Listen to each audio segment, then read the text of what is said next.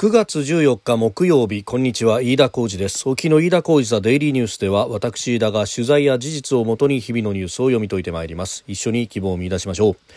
今日取り上げるニュースまずはあ今日発表された機械受注に関してであります、えー、14日今日内閣府が発表した7月の機械受注統計によりますと、えー、船舶電力を除く民需季節調整済みの値が前の月と比べ1.1%マイナスの8449億円だったということであります。製造業からの発注が5.3%減って全体を押し下げたということです。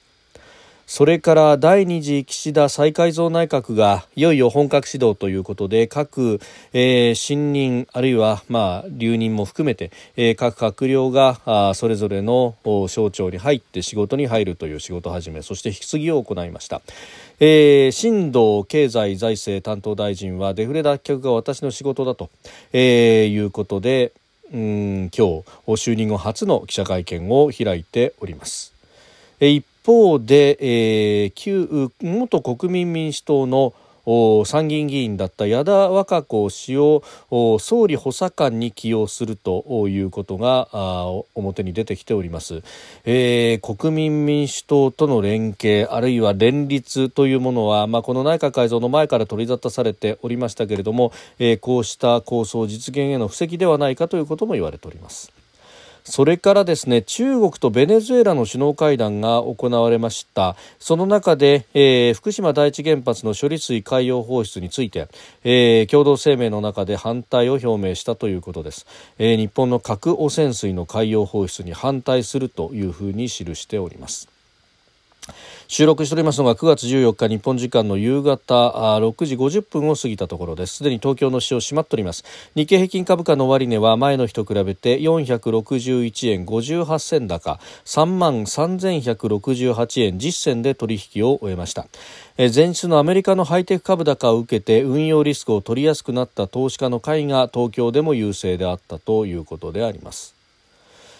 えさて、まあ、株価好調という中ですけれども一方で内閣府が今日発表した7月の機械受注統計を見ますと、まあ、設備投資の先行指標とされます船舶電力を除く民需、えー、この季節調整済みの値が前の月と比べて1.1%減8449億円であったということであります。製造業からの発注が5.3%減って全体を押し下げたということです、まあ、これは受注の統計ですから実際に需要となっていくというのはまだまだ先の話でもありますけれども、えー、ただ製造業の発注が減ったということで、まあ、企業の設備投資であったりとか、まあ、この先の経済と、えー、いうことを考えたときに、まあ、メーカーを中心にですね、えー、下押しの圧力があるのかということが考えられるところであります。まあ、そもそも論としてですね、えー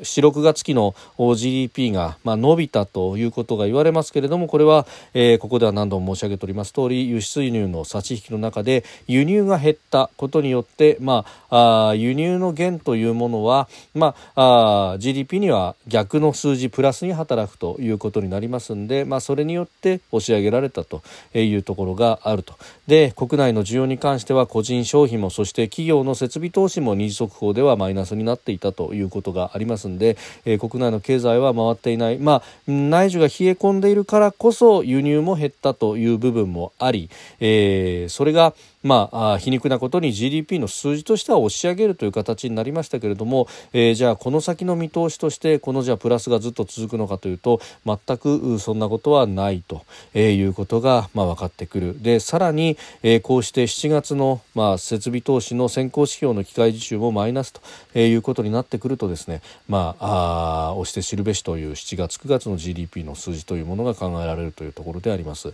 で、まあ、特に落ち込んだのが製造業からの発注だということで、まあ、業種別に見ると、えー、電気機械からの発注が23.8%減、えー、自動車あるいは自動車の付属品が21.4%減と、えーまあ、いずれも6月に増えた反動が出たというふうになっておりますけれども、えー、まあ一方でですね、まあ、今までは部品の供給の制約などなどから、えー持ちえー、マイナスだった部分が持ち直している部分があるんですけれども、まあ、この機械産業全体で見ると、まあ、特に海外からの発注といいますか、えー、海外の需要というものも冷え込んできている中でですね、えー、生産輸出弱い動きが出ているということ、まあ、これが機械受注全体にも影響しているということも、まあ、指揮者からは指摘があるところであります。まあ、あのアメメリカは経済好調だというふうに言われますけれども一方で中国は今非常にまずい状況にあるということ、えー、ヨーロッパも高インフレの中で低成長が続いているというところでですね、えー、さらに日本も内需が厳しい状況だというふうになってくるとじゃあアメリカに輸出する部分はいいかもしれないけどそれ以外の部分は、えー、製造業こういった機械の受注というものは非常に厳しい状況が続いているということであります。まあ、海外の事情があまりよろしくないからこそ国内の需要内需というものをきっちり、えー、温めていって、えー、外から波をかぶってもそれを跳ね返すだけの自力を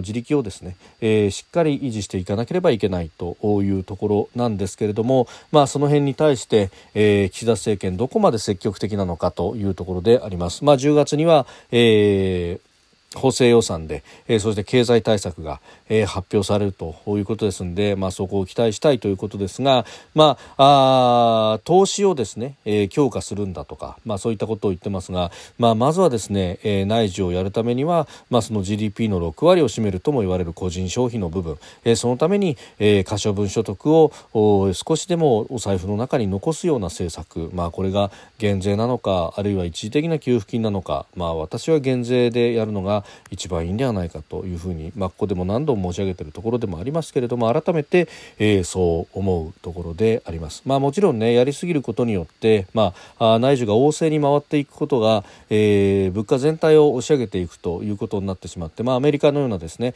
まあ、好景気であるけれども物価の上昇も激しいというふうになるのもまあ行き過ぎるとそれはそれで問題だということはありますがむしろですねその行き過ぎの部分を恐れすぎて、えー、その手前のところで今あ足踏みを続けているというのがもうなんだかんだで30年以上続いてるじゃないかということで、まあ、バブル崩壊という厚物に懲りた後にですねナマスを吹き続けてもう乾いちゃってるよっていう状態が長く続いているのではないかということを思います。まあ、そんな中で、えー、今日新任閣僚も含めた、えー、第二次岸田再改造内閣の閣僚たちがあ仕事に着手をしたというところでありましたけれども、まあ、経済閣僚も変わった人残った人様々いらっしゃいます、まあ、変わった人で言えば、えー、新藤義孝経済財政再生担当大臣、えー、今日就任後初めての記者会見を開きました、えー、高水準の賃上げ企業の投資意欲の拡大など足元でデフレ脱却の兆しが出ていることに関して本格的なものにしていくこれが私の仕事だというふうに抱負を述べたということであります。まあ、デフレ脱却の兆しなのか、今まさにですね、その本格的にデフレ脱却に向けて、好景気に駆け上がっていくのかそれともまた戻ってしまうのかという、えー、賭場口にいるというのが、まあ、私の印象であります、まあ、もちろん春闘の交渉は、えー、賃上げが高い率でできたというふうに言うんですけれども、まあ、これもここで何度も申し上げておりますが、あのー、大手企業がですね賃上げの方に行くっていうのはそれはもう当たり前の話で一方で賃上げもしながらですね中小企業への、えー、きちっと下請けの支払いというものもやっていかないとこの賃上げの波がですねそのままでは中小企業までは波及しないと。でそれは中小企業の怠慢とかなんとかの話ではなくって中小企業が払うその賃金だとかの原資というものはもちろん自分のところでご商売されている方はその、えー、頑張りで稼ぐというものもありますが他方で、ね、企業対企業 B2B の商売の中で、えー、大手企業との取引によって、えー利益を稼ぎ出している企業というのは、まあ、日本の中に5万とあるわけであります。で、えー、そうした企業があ大企業からの支払いがですね今までのデフレの時代の通りに、えー薄い利益でしかあ支払ってもらえないということが続いていると原材料費の高騰等々をですね、えー、中小企業の側が吸収しなければならなくなる。そして、えー、その部分でじゃあさらに賃金を上げようということになってももはや原資がないと内袖が触れないという状況に陥ってしまうと、まあ、あそうでなくてもですね、まあ、この賃金上昇の波というものは一方でパートタイムであるとか、えー、非正規労働の方には、まあ、すでに波が効いているというのがあってでそうすると人手不足であるけれどもいい条件を提示することができないんで結果的に人手不足倒産が起こってしまうということにもなりかねないと。えー、ですんで、まああむしろ大企業はですねこの賃金の上昇というもの、まあ、今まで官製春闘なんて言われてそっちの方に注目が集まってきておりましたけれどもそれだけではなくて中小企業に対して適正な支払いが行われているのか、えー、下請け企業に対して、えー、不当な圧力をかけていないのか、えー、ですから、まあ、ここから先の局面というのはある意味公正取引委員会であるとか、えー、がしっかりとこの企業の支払いというものを監視して、えー、優越的地位の乱用が行われていないかどうかというのをむしろこの局面より厳しくジャッジしてもいいのではないか、えー、1社2社そこでですね上げることによって一罰百回ではないですけれどもしっかりと各社が支払いをやっていくような体制を取っていく。そのための政策を打っていくということがこの先必要になってくるのではないかと、まあ、これはあの新藤大臣の、まあ、所掌ではないかもしれませんけれども政府全体として考えるとこの公正取引委員会も含めて、えー、政府の一員であるというところでありますのでここの運用というのもですねある意味、えー、今までのデフレ時代の運用から変えていかないと結局大企業ばっかりがいい顔をするけれども下で中小企業が泣いている。そしてそこで働く、えー、たくさんの労働者の方々も苦しい生活が続いていくという。でその中で物価が上がる税金が上がる引き締めが続く利率も上がると。いうことになってくるとこれ日本社会全体の問題に波及していくということ新しい資本主義っていうのはそういうことなんですか？ということを問いたいと思います。まあその辺でですね、まあ、労組の意見を取り入れるということであればあるいは、えー、そのある意味のしっかりとした財政出動をすることによって可処分所得を残すというような政策を打つという参考にするんであればこの人事は私は賛成だというふうに言いたいと思うのが、えー、総理補佐官に前国民民主党の参議院議員矢田和歌子氏を任命へというニュースであります。まあ、あの政局面で捉えるとですね国民民主党との連携というものを、まあ、もともとこの岸田政権特に、まあ、麻生さんであるとかは、えー、茂木さんというところは模索をしてきたで、えー、今回連立に至るというところまでいかなかったけれども、まあ、あそれの変形バージョンとしてやるんだというような解説がなされるところがありますが、まあ、国民民主党の主張として、えー、トリガー条項であったりとかですねあるいは積極的に財政出動することによって、えー、国民の、うん、可処分所得を増やしてそしてそれによって内需を進行していく温めていくということが経済政策において大事なんだというのは、えー、国民民主党の玉木雄一郎代表らも常々おっしゃっているところであります。まあ、そうした経済政策にまでこの矢田さんがコミットするようなことがあればそしてえー、大企業だけじゃなくて中小企業企業も含めたですね、えー、労働組合の声というものが官邸にも届くということになればですね、えー、これはあ政策の面で、えー、別の風を吹き込むという意味でも有効なんではないかと思うところでありますが果たしてそうなりますかどうかというところです。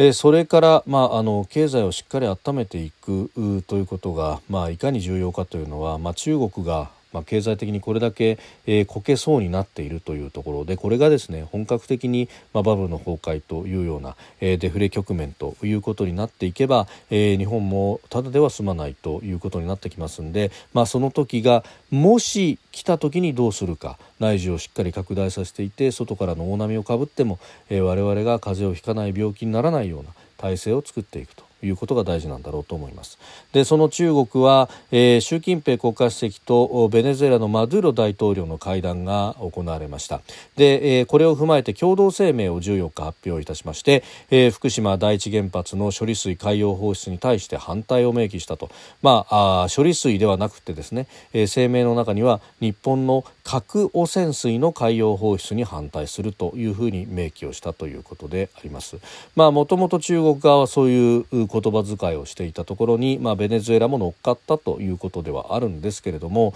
まあ、このところですね G20 首脳会議での中国李強首相の発言等々を見ていてそろそろ矛を収めるのかなというようなことにやってきたんですが、えー、結局まだまだこのゲームを続けるのかというところです。まあ、日本としては粛々と、えー、この処理水の安全性だとか訴えつつ、えー、それを賛同しそして日本の水産物物美味しいよねというふうなあ買ってくれる仲間というのをどんどん増やしていくと、まあ、この件に関しては日本にはしっかり部があるよねと。他の県もそうなんですよというこのきっかけにもしていく、まあ、そうして情報戦に打ち勝っていくというのが大事になってくるのではないかというふうに思います。まあ、中国が、まあ、ある意味この負けのゲームをですねメンツから捨てきれないということであれば我々はあくまでも粛々と攻め込んでいくと粛々とここは勝たせてもらうそして向こうがゲームから降りないんであれば勝ち続けさせてもらうとこういうことが、まあ、大事になってくるんだろうと。ういうことであります。飯田小泉デイリーニュース月曜から金曜までの夕方から夜にかけてポッドキャストで配信しております。番組ニュースに関してご意見感想飯田 TDA のアットマーク Gmail.com までお送りください。飯田小泉デイリーニュース。また明日もぜひお聞きください。飯田小泉でした。